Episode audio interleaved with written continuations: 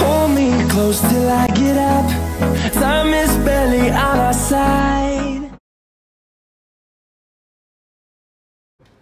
What's up, guys? Jake Mast here. Just want to say thanks for putting out all that motivational content. I see it every day and it gets me fired up, keeps me moving forward. So, thought I'd give you guys a little something back. So, yeah, we're three weeks into the new year and we've all set very lofty goals and expectations. I know I always have really high expectations myself, but that can lead to disappointment when we haven't hit those expectations or goals, especially in a short period of time. You know, but the thing is, with goals, especially over the short term, they're kind of not 100% in your control.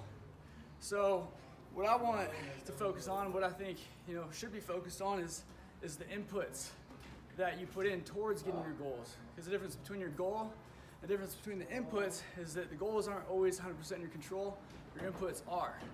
So over time, those inputs repeated day in day out, those are to lead to your goals.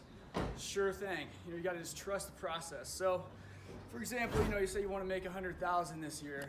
Yeah, it's, it's a great goal and all, but you can't just sit around and just expect that. You know, so what you got to do, know within your industry or whatever you do, how many actions do I need to take per day to bring that revenue in? So if you're in your sales, you know, I got to make 10 calls per day, and then the, the sales are going to come. So just create a tracker every day. Make a call, check it off the list hit your 10 calls every day or maybe even 20 calls. Because the key is to focus on what you can control, and that's the input towards your goals. Then when you trust the process, your goals are going to come. You know, I, am the I'm most guilty of it, getting down on myself for not hitting my goals right when I want them to be achieved. But what I've learned is just to set a, a tracker of how many inputs I need to put in per day. Check those off every day, and sure enough, the results come in. So you know, I'm putting in the shoulder shoulder workouts right now. I got to hit the reps, and they're gonna get pumping. So once you guys do the same, don't get down on yourself. Just make sure you put the inputs in, trust the process, and you'll be right where you want to be. All right, guys, let's get it.